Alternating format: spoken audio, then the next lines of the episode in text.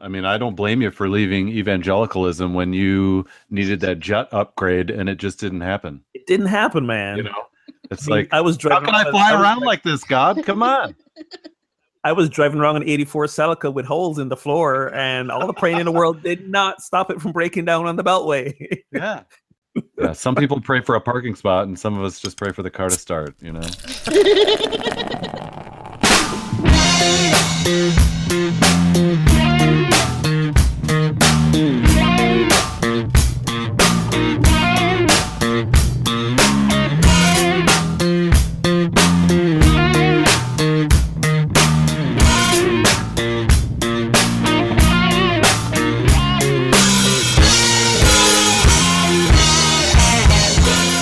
Welcome to episode 49 of Pub Theology Live, a weekly conversation on life and faith over a craft brewed pint, maybe a glass of wine, or perhaps a fine single malt scotch.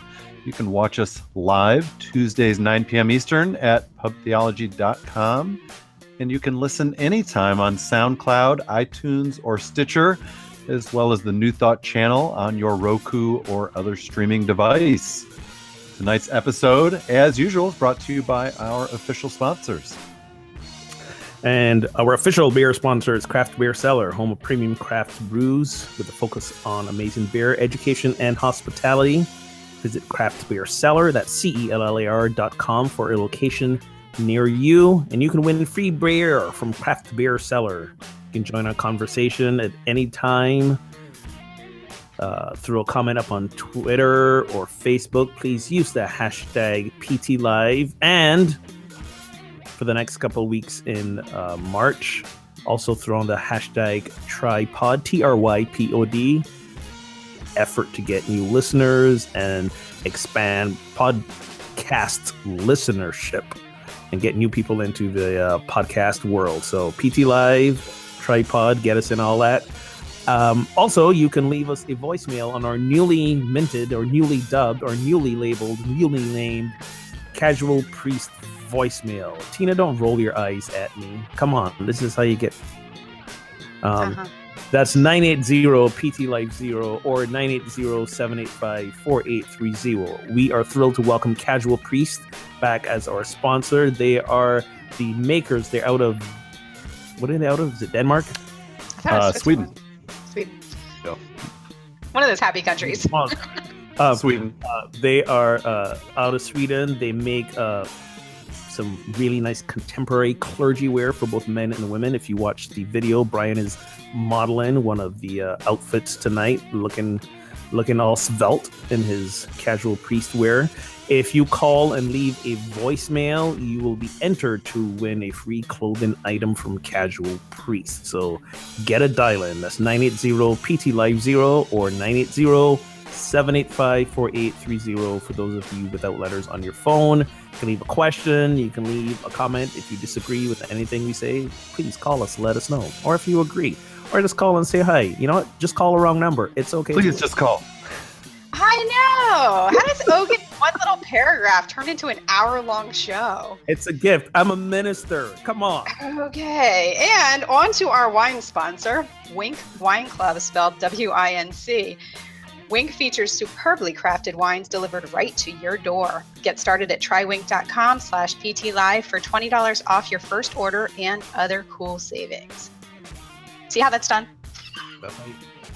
Yeah, and I just want to say we have upped the ante on leaving us a voicemail. If you win a free outfit from Casual Priest, come on, friends, that's worth calling in for because that is no small, no small gift. So please leave us. Yeah, a if you're clergy or no clergy, tell them call in, and maybe they'll they'll win some new stuff, some new dates. Exactly. Exactly. Well, tonight we discuss the prosperity gospel. Zig Ziglar says you can get everything in life you want if you will just help enough other people get what they want. Do you think that's what Jesus was implying with the golden rule, or maybe something else? Prosperity theology views the Bible as a contract between God and humans. If humans have faith in God, God will deliver security and prosperity. We'll chat about that view a bit, what we think about it, if we like it, don't like it, stuff like that. And we'll also chat a little bit about what does a successful life look like? How do you quantify or describe or discern success? My name is Bryan Berghoef. I am the pastor of Holland UCC in Holland, Michigan, and the pastor of pub, or the author, I should say, of Pub Theology, Beer, Conversation, and God. And tonight I am mixing it up. Going to a little bourbon. I'm having some Bulleit bourbon whiskey. Uh, already had a couple beers, so I'm just going right to the whiskey. Fun and joining us, Fun Brian is here early on. Please watch the video to see him doing a doing a little a little shuffle there to the uh, opening theme song. we are going to have fun tonight. And with us, as usual, Ogun Holder and Tina Simmons. Welcome, guys. Thank you, thank you. Uh, I am Reverend Ogun Holder of Unity on the River, and this, this thing rants, revelations, unabashedly honest reflections on life, spirituality, and the meaning of God. Thank you very much. Much better. there you go. There you go. Also, blogging every week at unityontheriver.org. Ooh. And tonight I am drinking an item from our Winc sponsor. This is a white wine. It is a Sauvignon Blanc from New Zealand called Easy Peasy Lemon Squeezy. Ah, from down under, eh? And How is that? yeah, it's nice. I started, uh, I had a glass last night and I'm finishing up tonight. Um, little citrusy zing to it. Um, but yeah, I'm, I'm, I'm celebrating the first day of spring today. Boom. even though no one told us up here in New England tomorrow the high will be 31 so I don't know how much spring it is but um in honor of the warm days to come working working through a little whites what you got going on Tina Um, Tina Simmons here, author of Zandrail, Being Human is Overrated. And Ogun, I have to tell you, um, I really like your mindful minute that you do. I don't think I don't think I catch it every week, but yeah, when you do the little video, it's like, oh it's called metaphysical minute thank Yeah, you for noticing hey, I brought it up. That's it. Last compliment. Last compliment you get. Um, Hmm. Tonight I'm drinking. It's called Desert Wind, and um, it's the first time I tried it. It's from Wahluke Slope, Washington, which I don't know where that's at, but it is. It's actually a very, very nice wine. Um, has a nice bite to it, which I love. What's the style Um, again? drink- sorry go ahead yeah what kind of wine Oh, what kind? It just says proprietary red. They like to That's a- blend things. so that's Yeah. a blend drink Huh? drink more wine from our sponsor please come on Oh, never. Um, they have it's a mix Same. of Cab, Merlot, Cab Franc, Malbec, and Syrah. Sorry. Oh, there you go. There you go. yeah that's beyond Sounds blend good. that's a hodgepodge It's Mm, good though. I like it. mm. drink drink more wine from Winc And how how is that white working for you, Ogun? I'm liking it. I am liking it. Nice. Good. It's nice, nice and chilled. Um, it's not too Okay. dry. I'm not a fan of really dry wines, and got a little Ah. some fruity, fruity notes to it as A well. little bit, little bit of sweet Um, fruitiness. That's good. Yeah, they do. I, I think, I think if there's anything I can appreciate about wine, not to plug our sponsor again, but they have really expanded my wine palette a lot and are getting me to try new things. And Yeah. when when you do your Winc account, you can ice or you can actually go on the website and select the bottles of wine. And I select from the thirteen dollar and under category, so I'm not breaking the bank. I'm with four bottles, free delivery. I just had to up mine to six because four bottles were kind of not getting me all Yeah, the way. seriously, end the seriously, what does this look like? Hey, Apostle Paul said, "Little wine for thy stomach's sake." That's right. So, speaking of thirteen dollars and under, our first question is: If you suddenly had an unexpected influx of cash, what might you be tempted to spend it on? Mm. The thirteen dollars and above wines. Ten bottles up to every the- month. to the to the thirty dollar uh, bottles bottles of wine. Um, I don't know what I would spend it on. Maybe depending on how much the influx is, m- maybe uh, a new car. Um, you know, I drive a I drive a very sensible yet sporty-ish Toyota Camry hybrid. Nice. Today, as Joy and I were driving down the street, I saw what must be either 2016 or 2017 Mazda Miata, and there was just a little bit of drool running down the corner of my mouth.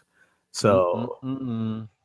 but my problem with cars like that is it's only warm for like seriously three four months tops of the year here. It's not practical. Buying a convertible, not not really kind of worth it for me. But in terms of roadsters, I've, I've lusted after Mazda Miatas since since time immemorial. So um, it might it might be a midlife crisis car like that. I already bought Yeah. motorcycle. You know my my Triumph Bonneville. So time time for the midlife crisis car. That is your like midlife crisis convertible. a motorcycle? It's like the ultimate convertible. Kind of it it it kind of it kind of is. It was um, well. I've always wanted to ride a motorcycle. It was an interesting point of contention between Jennifer and I. So um, now that I don't have to argue about it with her anymore, I got I got me the motorcycle and learned to ride. And and there's some beautiful like twisty country roads up here in New England, and um, nothing nothing is more enjoyable for me than getting on the bike and That's just- perfect. yeah Mhm. it's great great bike country up here Now, do you wear a helmet? well it's the law in massachusetts it's new hampshire and um you know new hampshire's motto is like live free or die yeah, exactly. New Hampshire says we'll do whatever the heck we want. exactly and even if i lived in new hampshire or or there wasn't a helmet wear one because i think it's just silly not to wear it in a motorcycle Yeah. Yeah, I agree. Um, so after the logical, um, make sure you know investing and making sure I had enough for my boys, both my boys for college. Um, it this is a no brainer for me. I would try. I would travel with it. Yeah. Okay. Where would you go? Um, on my hit list is, and in no particular order because they're just like piling up now, is um, Peru. I've always wanted to go see Machu Picchu. I actually wrote about it in my first book.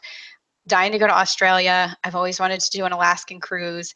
And now um, the guy at the bank, the teller at the bank is from Mexico, and he told me about the town he's from. And I, I would pronounce it wrong if I tried to pronounce it, but it's this cute little town. He said it's not very touristy at all, which is why some people like to come but um, the the sea turtles come up on the beach. He said there's a really cool sea turtle aquarium, um, like 10 minutes away, and like the whole area is just about turtles. And you guys know how I am, so yeah, Nice. that's on my hit list now too. Nice. How about you, Brian? What would you do? Hmm. Yeah, it depends what kind of uh, influx we're talking about. You know, I mean, if it's enough, then you know, I'd pay off my student loans and start saving up for kids for college, that kind of stuff. But I think I would lean toward what you said, uh, Tina, to do a little bit of traveling um, because I love to travel, and so does my wife. So we'd probably find a way to get to Europe uh, at least, and um, maybe maybe a car also. So I hear you both. Actually, we we might. There you go. Get to so Brian get to Venice bigger before the whole, um, I, I, I think the question implies a bigger amount. But yes, get to Venice before the whole thing sinks because it keeps going under.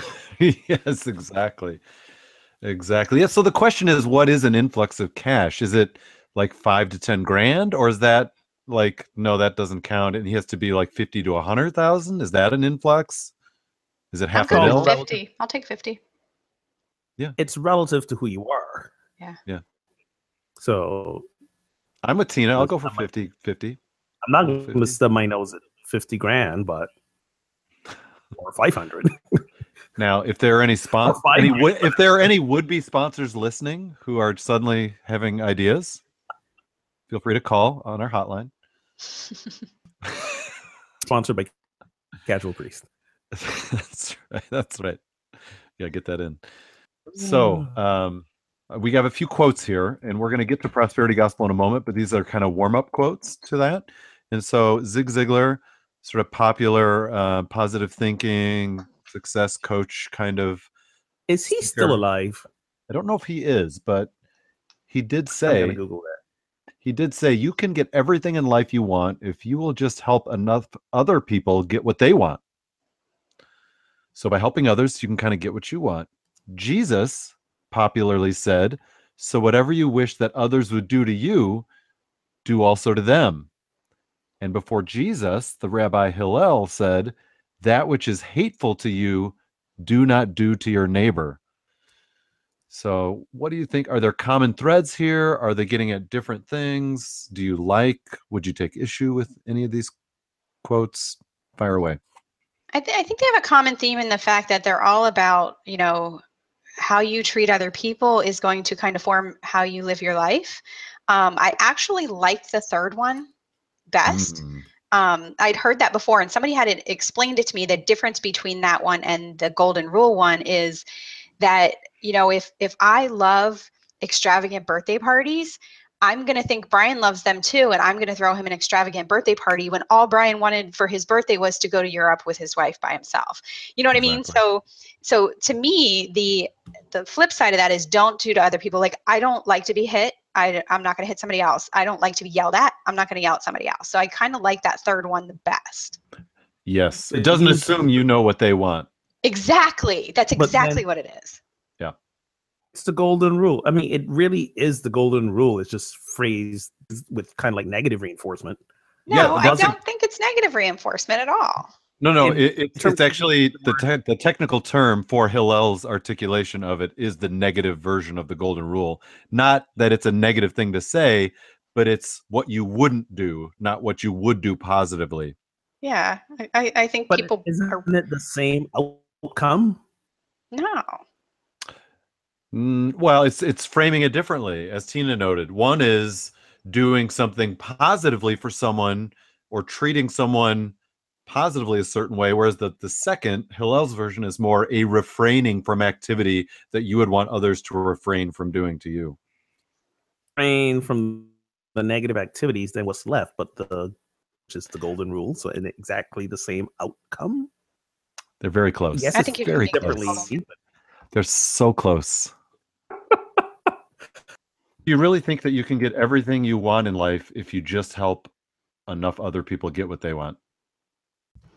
I don't know. I think I don't know if I agree with that. Well, because I think it's about intention. If you're only doing things for other people to get things, um, I think you're sending an energy out there. Yeah, I guess you're still going to get what you want, you know, like, but I don't think it should be in a, a manner that people feel like they owe you, but just a manner of giving and rece- receiving circulation that if you're good to other people, good things are going to happen to you, kind of thing. Does that make sense? Yeah, and I'm wondering if if this is like a deeper level. The want is it referring to uh, material stuff or more deeper Uh, um, fulfillment type experiences? Because I can see it for the fulfillment. you want you want happiness, and that everything in life you want. That's open to vast interpretation. Yeah. Yeah, I think there is something about a reciprocity that when you live your life in such a way that it's outward focused and being a blessing to others and helping them um, achieve the things they want to achieve in life, that that can have a reciprocal effect and that others see you as that kind of person and they will in turn help you. So I think there's something to that. But then I also heard this framed by a friend. What about someone, let's say, a poor African American person working in the inner city in a service industry who's working their whole life to give people what they want and it just never turns around on them and to them a statement like this may sound like a whole lot of BS. What do you think about that? Well, okay, so then let's go to the whole um, when you're giving to other people, you're not just giving, you're receiving. Um, you're receiving a feeling of of feeling good about yourself for being a part of community for helping other people. And if you're missing that gift of giving to other people you know you know if you're missing that gift what what it's giving to you then yeah then i can see how you would think this quote would be a, a horrible thing. But i don't and, and this is going to take us to later discussions um, i don't think that money is the only thing that makes you rich i think if you are a giving person and you're constantly giving giving giving and you're not getting anything back there's some kind of block in you like that's Hmm. on you that you're not seeing the blessings around you maybe you know what Tina, I Tina- mean? Tina for the metaphysics tip in. Ooh. She she set you up and you're gonna flush it home? Um, A little bit later. We'll pass the ball around a little bit first. Keep the ball All moving. right. All right. Yeah. Keep it on the Good. court. The ball moving around, around the horn. Good. Around the horn. Excellent. Excellent. So let's shift into uh, prosperity gospel or prosperity theology, which is uh, a view, uh, at least among some uh, people of faith, particularly Christians, who hold that financial blessing and physical well being are always the will of God for them. And that if they live their life in a certain way, such as having enough faith, speaking positively, donating to the right causes, those will in turn lead toward one's material uh, wealth and prosperity. Wondering if you guys resonate with that, if you would tweak it, if you would say, I don't like it at all. What do you think? Oh, Tina's ready to go. I can see it. I can see it on her face. She's ready to go. Not I just sent you a private message. standing there. Wait, wait. I can't. I can't see from here. Oh. Well, um, yes, you can. The answer to your question. So go for it. Okay. I I yeah, okay. Um I think I think that's all bullshit. I mean, Oh, Um, whoa. I asked before I said it. Yeah. I'm sorry. I I don't think that that to me that is the idea because I love comparing God to a parent and I think most people see God as they saw their parents that if you are the perfect good little child good things are going to happen for you. And I think that's where we don't experience life. We don't allow ourselves to make mistakes. We don't accept, allow ourselves to have different experiences outside of this tiny little box because we think that's what God expects for us. And then and to go back to the what you said about what your friend had said about the giving is so what happens to somebody who has lived their lives in this tiny little box obeying every one of God's rules that they think they need to follow for God to love them and for them to be a good person and then something really horrible happens to them? Hmm. you know sometimes life just sucks you know? It's not because you did anything wrong and i think people that's how people end up punishing themselves and it's just i i don't agree with it Well said. Counterpoint. go ahead Not counterpoint, but but support uh, for her point, um, which is which is um, so. Uh, let's go back to the whole God's will part. Um, I think there because Mhm. I think one view of God's will is um, aligns itself with like the predestination idea, or God wants something of us from us for us to do, et cetera, et Yep. cetera. Yep. Um, for me, that's personifying God as a being that has needs and wants, and that we could possibly disappoint or please.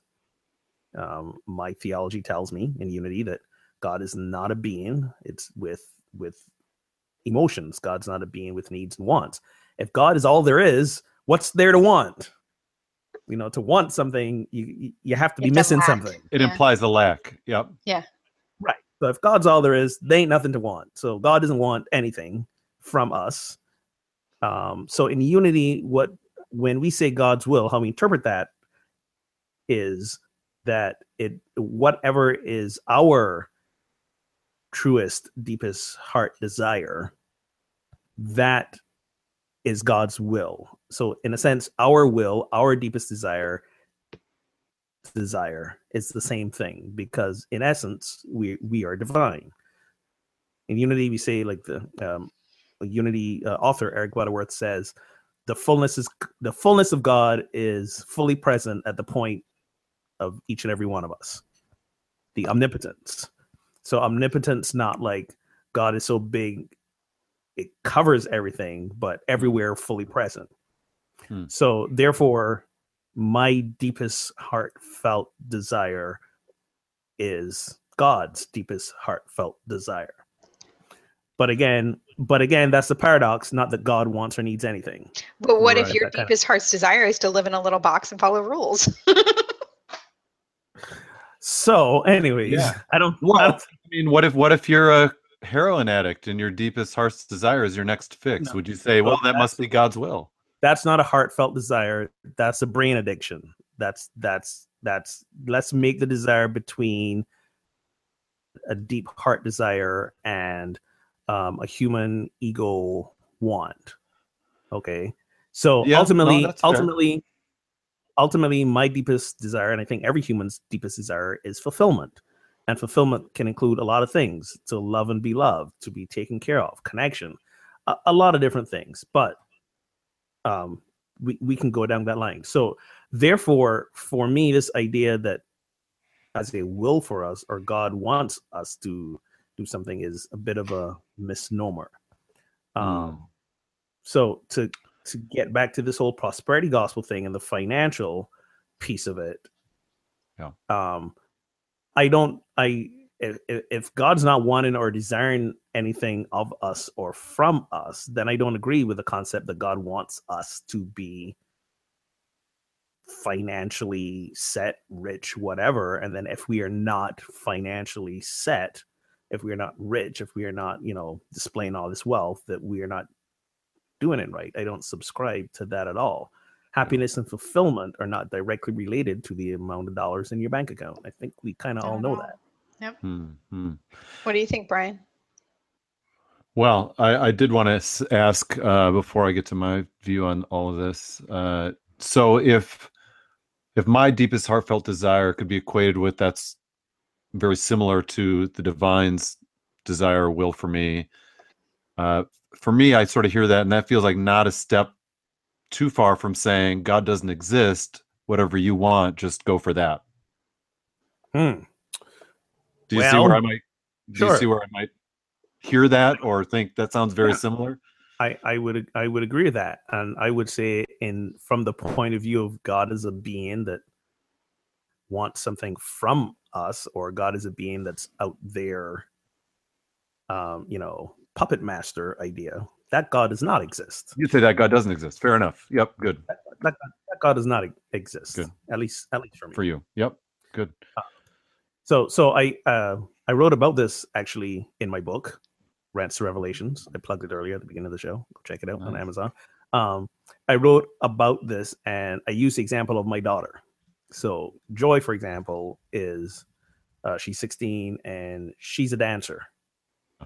Um and dance is dance is her heart's desire. Dance is Hmm. her the, her central as of now as much as a 16 year old can know what they want to do in life dance is her reason for being um, it has kept her grounded it has been the central focus of, of her life when she was much younger she was an equally talented soccer player and but between the dance rehearsals and the soccer practices there was not enough time for her to do it all and it was beginning to stress her out with school and we said to her you got to pick one and she said oh that's easy i'm doing dance i can't and she said this and she was like i don't know nine ten she said Yeah. i can't not dance okay Woo! So Look, that's- yeah, that's that's cool. so that's what i mean by your your heart's desire that thing that you do or or you engage in that is your reason for being Yeah. and so for me i think that's god's well no i don't think that god up in heaven says to her you had to be a dancer um or or Sure. there's a God that's going to be disappointed if he chooses not to dance. If Joy chooses not to dance, she's going to be disappointed. Yeah. y- you know, Uh, I don't believe there's that. That's all I got on that. No, I was going to say, you know, Joy's uh, need and desire for dance sounds kind of like Tina and I when it comes to this show. You know. yes. There you go. All right.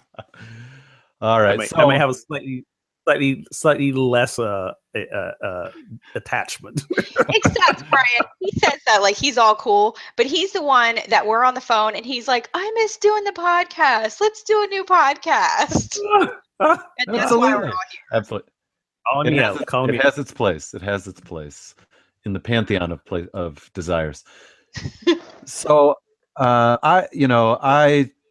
I kind of bristle a bit at prosperity gospel uh, language for some of the reasons you guys have noted. I mean, the just the thought that God's will is for everyone always to be financially or monetarily blessed and even physically healthy or well. I just don't find support for that scripturally and or in people's experience of their lives. I know plenty of people who are God fearing, God loving, good people um, who are in difficult, they have physical disabilities and they're, or, or an illness that has not gone away. Um, or that have lost loved ones who are in a similar, you know, living a similar kind of life and faith. And so this idea that if we just have enough faith or give enough that God's going to give us physical well-being, I think as Tina said is frankly bullshit because that just doesn't just doesn't work like that.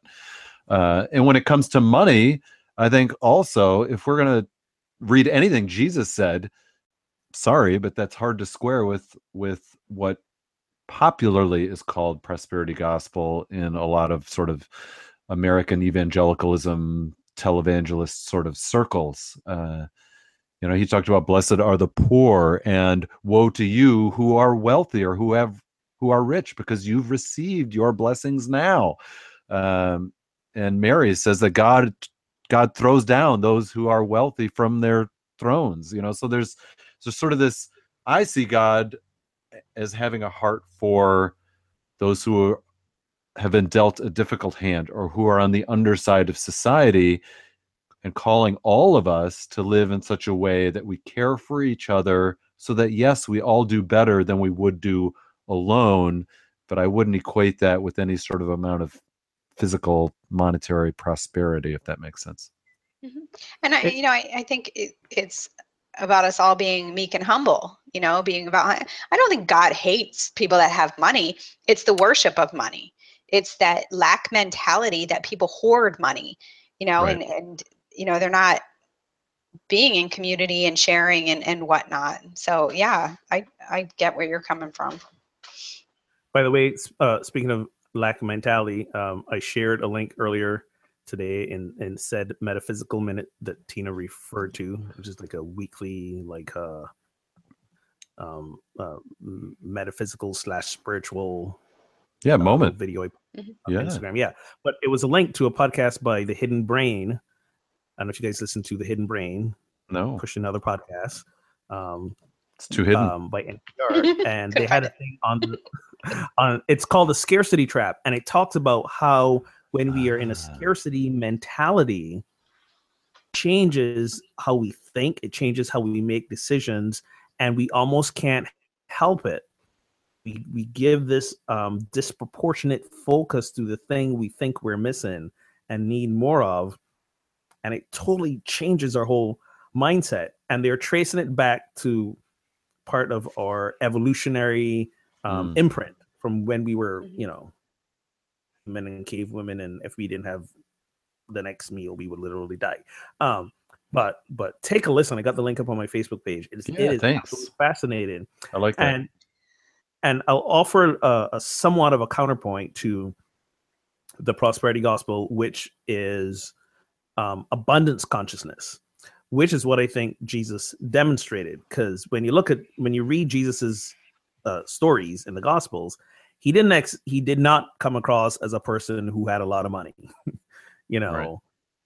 but at the same point in time all his needs were taken care of mm-hmm. there was a sense of fulfillment there was a sense of not having to worry and struggle about where the next meal was coming from what's going to be happening and um, in the unity we teach a lot about shifting our consciousness to one of abundance which mm. is realizing that if God is all there is and we are the essence or or or essence is divine, that that all our needs and again needs versus wants, needs as in fulfillment, needs as in ease and grace and flow, needs as in as in being at peace with what is, those base needs um, can be met, and it's not about money, and we don't need money for it. Um, uh, I'm I'm currently teaching this this abundance class right now called Absolute Abundance. It was written by uh, uh, Ken Daigle over in Unity in San Francisco.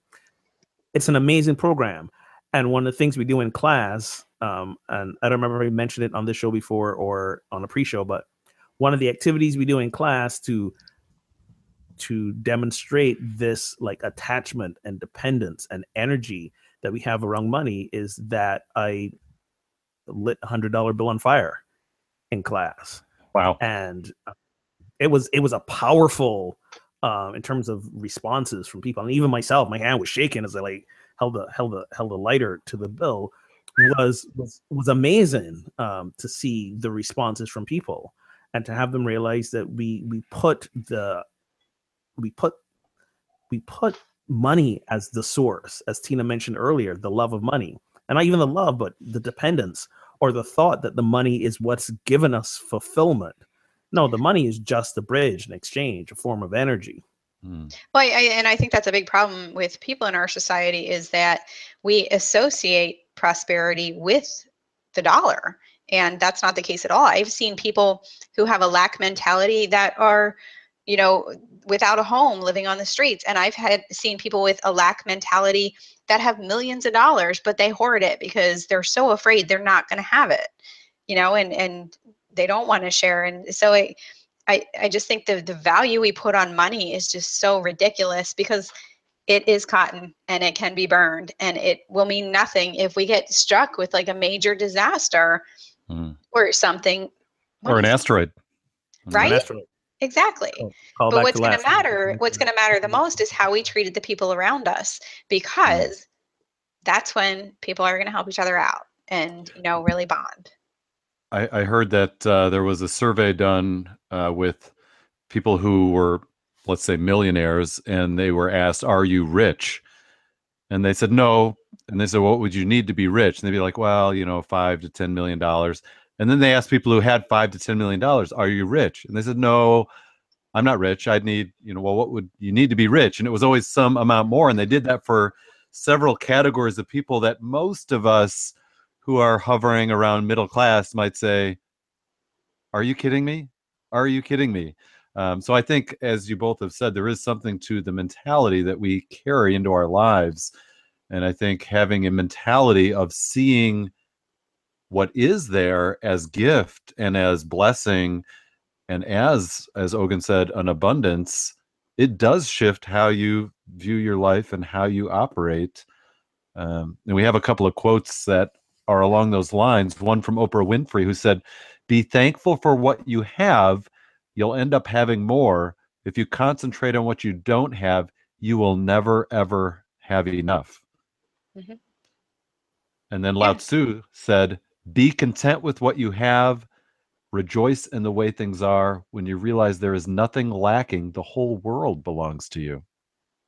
Yes. And you know, from a personal experience, I have to completely agree. I mean, I came from not that I necessarily had a lack mentality, but everybody around me did and it kind of drags you down and and I've transformed my life in the last couple years and I mean, I can tell you that some amazing things have happened to me when I thought I had nothing left. I was down and out and something always happened you know it, there was always something that came about someone helped me out or just some miracle happened that i was fine you know everything worked out and it was just a really great lesson to me that you know no matter what happens in your life it's going to be okay you know if you have millions of dollars and you lose them all tomorrow you're going to be fine so we can't we can't talk about prosperity gospel without me quoting my uh, favorite uh, prosperity gospel evangelist, Creflo Dollar. Oh, Creflo! Who's that? You guys remember this dude? Yes.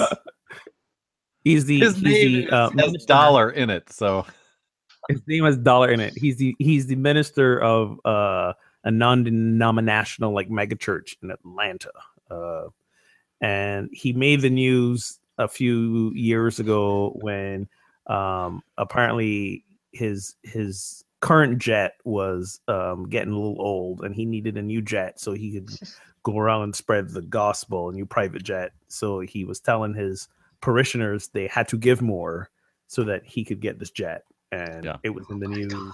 And it was crazy. But, anyways, so Creflo said, When we pray, believing that we have already received what we are praying, God has no choice but to make our prayers come to pass. It is a key in getting results as a Christian. Oh. So my issue with this, I mean, so many issues, but oh. but this gets to like a lot of the crux of the matter with prosperity gospel even in New Thought um, circles, the my issues with the law of attraction, which is a you know remember the secret that the law of Sure. attraction that's a whole other thing. But Yep. this idea that our prayers are about changing God's mind.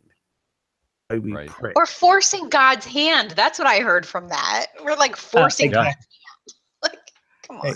E- e- e- exactly um you know and uh wh- whether you believe in the concept of god as as presence as we do in unity or even if you believe in god in the sky you know and th- this is this is this is the key thing that kind of made me leave um traditional evangelical christianity was this idea of we pray and god will answer our prayers or maybe god won't because god has a plan so then if that's the case it's no point praying. Then what's the point of praying? Okay if if, if we can't change god's mind but uh, now here's he's saying god has no choice but to answer prayers and i'm like okay you've got the relationship wrong here because if god is the omnipotence if god is creative god is all this you're saying i am going to change my god's mind? What if two of us are praying for opposite things? Right. Exactly. I can tell you, you know, to call back to the current uh, NCAA basketball championship, there are a lot of people praying for different outcomes. yeah. Who's God going to listen to? Well, do you ever see? Do you ever see Bruce Almighty when he, he gets all Oh, the yeah. emails and he Oh. like answers yes to everybody? Yes. the world yes. falls apart. Um, Yeah. So so yeah, so this so this idea of of of and and we see it in a lot of uh, televangelists from Creflo Dollar, even even in a more subtle, but it's still there with people like like Joel Goldstein, Joel Joel Olstein, Os- sorry, Joel Austin. Yep. Osteen, you know, um, but this this idea of of these massive amounts of wealth means you're doing Christianity right. You know, and this is the way Christianity is supposed to be. Now, I'm not saying that that a person of faith can't acquire wealth. Of course, they can. That's not that's not what it is uh, all about. But but yeah, it's not it's not a hallmark of your faith. Right. Yeah, I mean, I don't blame you for leaving evangelicalism when you needed that jet upgrade and it just didn't happen. It didn't happen, man. You know, it's I mean, like, I was driving. how can I fly around dri- like this, God? Come on. I was driving around an '84 Celica with holes in the floor, and all the praying in the world did not stop it from breaking down on the Beltway. Yeah. I mean, upgrade my jets, man. you know. My goodness. Oh my goodness! I, I remember days of sitting in that parking lot going, "Oh dear God, please make the car start so I can get home." Some days it did not. Yeah, some people pray for a parking spot and some of us just pray for the car to start, you know? There. So I'd like us to think about in our remainder uh, of the show, what does a successful life look like to you? When when you think about being successful, and that term carries a lot of connotation in our Western capitalist culture. What about for you guys? What to you would be success? Peace, love, and fulfillment. when you're at peace with what is when you are when you have love in your life and not necessarily romantic love but love is in uh, connected relationships and fulfillment when you're doing what you're lo- when you what you love and you are fed by it you have those three things i i and and they may they may bring you a lot of dollars in your bank account or they may not but if you're at peace and you've got love in your life and you're fulfilled, it doesn't matter. It won't matter what's in your bank account. Very I completely agree. Peace, love, and what was the last one? Happiness, Fulfillment. fulfillment. Thank you. Yes. Because happiness can be a little fickle because Mhm. because stuff's still doubt. gonna happen No doubt. in your life that will, you know, make you sad.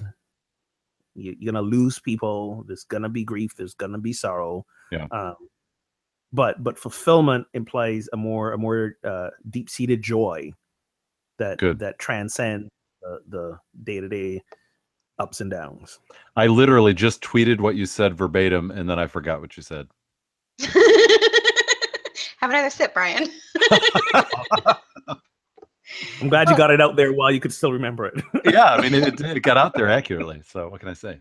And fulfillment to me is also um, using your gifts, you know, your God given gifts or whatever you want to call them, using your gifts and your talents in conjunction with community. Um, mm. And that's something that I've really learned over the last year and focused on. I, I think it's important and I think it's part of fulfillment. Like you feel fulfilled when when you do that, if that makes sense. Yeah. I agree. I agree a lot. Uh, in fact, one of the uh, presenters at the uh, local TEDx event I went to talked about how a job is not just a job anymore, that um, millennials uh, and more people in general want a outcome from their job that's connected to something they believe in in the world.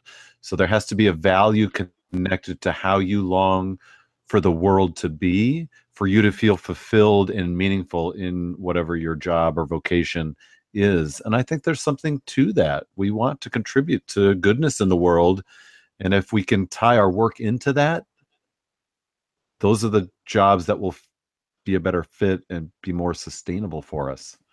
And that's what I love about the millennials. It's not just about money for them. That's important. It's important to me now. Um, yeah. And I, well, I I love that. I love that our culture's changing more like that. It, it ain't about the money for the millennials, but I think their parents would love them to actually get a job. Oh, you keep saying that, but I would love to see my kids live more fulfilled lives than get out of my house. I think you can do both. I don't think it's got to be either or. It doesn't have to be either or. I'm not saying if they live in your basement until they're 40. I'm saying that they're they're doing it better than we did. Uh, I don't know about I, I I don't know about better, but I I do know that yes, the the emphasis has uh shifted. The the American dream is no more go to college, get a degree, get a job, get married, start the family, get the white picket fence. Uh, that that American dream is that's not what the American dream is. And I think millennials are leading the charge with how about how about fulfillment? Yeah, in our twenties by doing work that we love that changes the world. So I agree with that. Yeah. I mean, Cheers. yeah. And I mean, there is something, right, to, to wanting um, that, the, I mean, our jobs often are a bulk of our productive hours and our productive time. And so, you know, I, I have great respect for friends who work in sort of an industrial setting where they're working sort of assembly line kind of stuff and it's a lot of the you know same stuff and you know there's value in the production they're doing and our society runs on that and needs those things to happen uh, but in that setting i'm just going to say that like it would be hard for me to do that and do it well and do it continuously. Well I, I think that's personality wise though I, I have a sister who is super super awesome at that methodical work and she's good at it and she can do it day in and day out and that's what she loves to do what yeah. i do would drive her insane the constant change and you know whatever so i, I really think that's personality driven but i don't yeah. think enough people go with their personalities when they go for jobs they go towards money and right. they ignore that personal gift aspect of it and that's why we have so many people on medication and unhappy and you know what i mean yes and, i mean to call back to that Oprah Winfrey quote, be thankful for what you have, you'll end up having more. Um, I think gratitude is um, integral to feeling fulfillment and feeling a sense of abundance because the more gratitude we practice, the more we see what we have. Dude, we always think there's stuff missing. And we, we we're constantly in the scarcity lack consciousness and we're not we're not happy because we think we need more or there should be more. Um, but yeah gratitude is a powerful practice. And um, I, I i love to say to folks in my church if you don't already do this get a gratitude journal and either at the beginning of the day or the end of the day write five things you're grateful for. Mm. that like every day uh we, we we did that for a few years as a family practice every morning at breakfast which was the one because of our schedule, the one meal we were actually all in the house for. Um, breakfast was our family uh, our family meal, and we would do a gratitude journal, and we we did this with Joy. Um, we were in Raleigh, so I'm she's like eight, so I'm like eight years old, um, and we we don't we don't do it anymore, but um, when we did it at the time, it was amazing Mm. how she developed to be a person who, well, yes, she's a teenager still, but there isn't this constant I need, I want, there isn't enough. Right. That's huge. That's huge. I've I've heard great things from people who do uh, gratitude journals. I should do that. You should start start with that shirt you're wearing. Yeah. Uh, I- I'm I actually just bid on eBay for Joel Osteen's gratitude journal, and there was gratitude for his ten million dollar home and his twenty million dollars in royalties. But I shouldn't compare. I need to write my own gratitude journal. Don't don't you have a you have you have a lot to be grateful for. Amen. I um I Mm. honestly I have a gratitude journal. It's a Jack Canfield gratitude journal, and Oh, I, I do it I bet every that's night. great. Yeah. Awesome. That's huge. That's huge. And I love that Lao Tzu way of framing it. When you realize there is nothing lacking, the whole world belongs to you. Like the freedom in that is amazing. But seriously though, Bryan, if you could uh um you, we talk about you you raised the Joel Osteen thing. Um if you if if you could have that, would you want it? Oh, I'm told I was teasing. That's me just being a knucklehead. Well, I know, but I'm asking. Oh, if I could have what he has, not Yeah. just his gratitude journal. Exactly. Ah, that's a different question. right. So I'm asking you. I mean, technically, if you had his gratitude journal, you'd have everything that goes with it, right? I guess. I Maybe. guess. May, maybe, but you know, it's it's. I mean, we got a couple minutes left, but I'm asking you as another minister. So you know, we see Right. do see these uh, mega churches and these ministers uh, on the TV, and you know, you know, Joe Osteen's church is is in an old it's in an old sports arena, and there's like, you know, tens of thousands of people every Sunday. Not to mention who's watching online, and you know, we kind of maybe consciously or unconsciously equate that with success, Success, in, yeah. in in minister circles. Now, Right. is that what you equate success as a minister is? Would you want that? Yeah, I, I don't think I would want that. I mean, I think there's a part of my like selfish ego that would love to, you know, stand in front of a, you know, an auditorium like a sports arena full of people and have them all sort of in adoration. Like, who wouldn't feel good about that? But I think, I just think that's got to begin to corrupt your soul a little bit at some point. Like, you have to have an unbelievable, um, something to to to be that successful and not turn into some kind of terrible person. And maybe some do that right? And i'm not gonna i don't want to judge where some of these folks who are in that position are in terms of their own personal integrity. I don't know where they are and maybe they're amazing human beings and put me to shame. That may well be. I just know that would be a struggle for me to you know week after week have millions of people watching me have my books on new york times regularly bestseller list you know, have my own private jet that I'm going to events around the country, selling out arenas. I I don't know what I would become if that was true.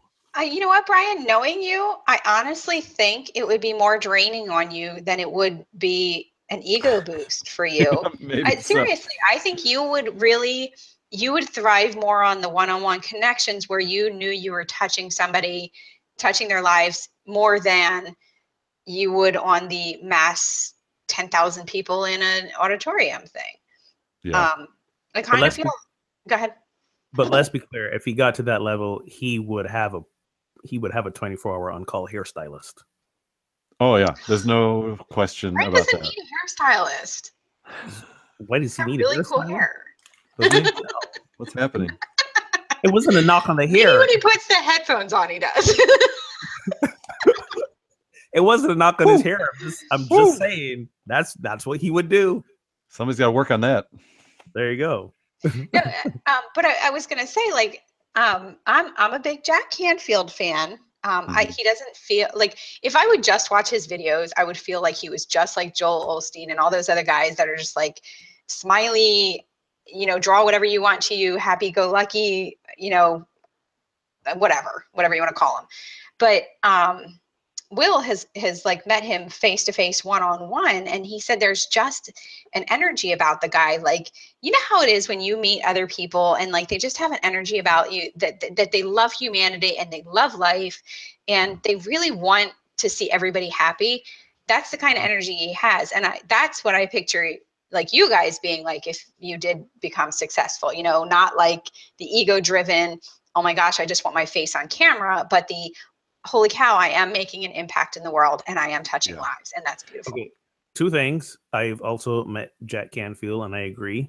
And second thing, what do you mean if we become successful? What are you talking Did I about? say if? You said if. I meant when. You said not what? Uh, is it even when? It's kind of like I'm What? successful now. I Thank was you. going is. to say, in my What are eyes, you're about? both successful now. What? Yeah, you back your way out of that woman. Seriously, if we're successful, what you talking That's about? the only thing What you you heard talk- out of that whole thing. Talk about like lack of gratitude and prosperity is is all you heard from that is the if. When I was giving is you a really big compliment. It is. It is. It is not all I heard. I'm just just pointing out that piece. Remember, I had two Focusing on things. the negative. I had two things. Okay, so it wasn't all I heard. No, and and I I mean I appreciate that Tina and I think you're right I do value when I when I am with individual people and can see a connection that's being made and and I'm able to at some level um, be a gift to them and also likewise receive gift from being in connection with them. Um, but that's not to say I couldn't deal at least once with a crowd full of adoring. Okay, I'll stop. He's got four kids. He needs a salary bump. That's all I'm saying. No, it's not about the yeah. Wow. Oh. I'm kidding. I'm just kidding. I kidding. get it. You know I'm kidding. All right. So maybe our last word we'll give to Lao Tzu, who says, Be content with what you have. Rejoice in the way things are. When you realize there is nothing lacking, the whole world belongs to you. So Amen. I think that's a good word. And, oh, and I do want to say that our friends at Downtown Faith, uh, Pub Theology in Las Vegas, really appreciated Ogun's distinction between prosperity gospel and abundance consciousness. So thanks. Boom, for- bam. so Oh, we you know, got Las Vegas is listening to us. exactly. Look out. Woohoo! And uh, Las Vegas, if you ever want me to come sit in on a live, I'm I'm there. I'm there. Yeah, I'm exactly. game, dude. I'll go. We need a live show Let's go to from Vegas. Vegas. Listen, our next episode is episode 50. Well, who's to say between now and our next episode, Let's meet in Vegas. You I'm mean cool next with it. week? Yes, let's do it. as in seven days from now? yeah, exactly. Go to Vegas. Oh, well, we're dreaming big here, friends, but thank you for tuning in and listening to Pub Theology Live. You can connect and spread the word, uh, of course, on social media. And you can listen anytime on SoundCloud, Stitcher, or iTunes. And you can also, of course, find us on the New Thought channel. And if you would like to find a conversation like this happening in your town, check out the map at pubtheology.com. And if you don't find a conversation near you, you can find resources to start your own. Big thanks to our sponsors, Craft Beer Cellar, who you'll find at craftbeercellar.com and Winc Wine Club. That's Winc with a C at trywinc.com slash PT Live. And don't forget to leave us a message on our Casual Priest voicemail line at 980 PT Live 0 or 980 785 4830. You can win free gear from Casual Priest. Until next time, friends, drink responsibly and keep those conversations flowing.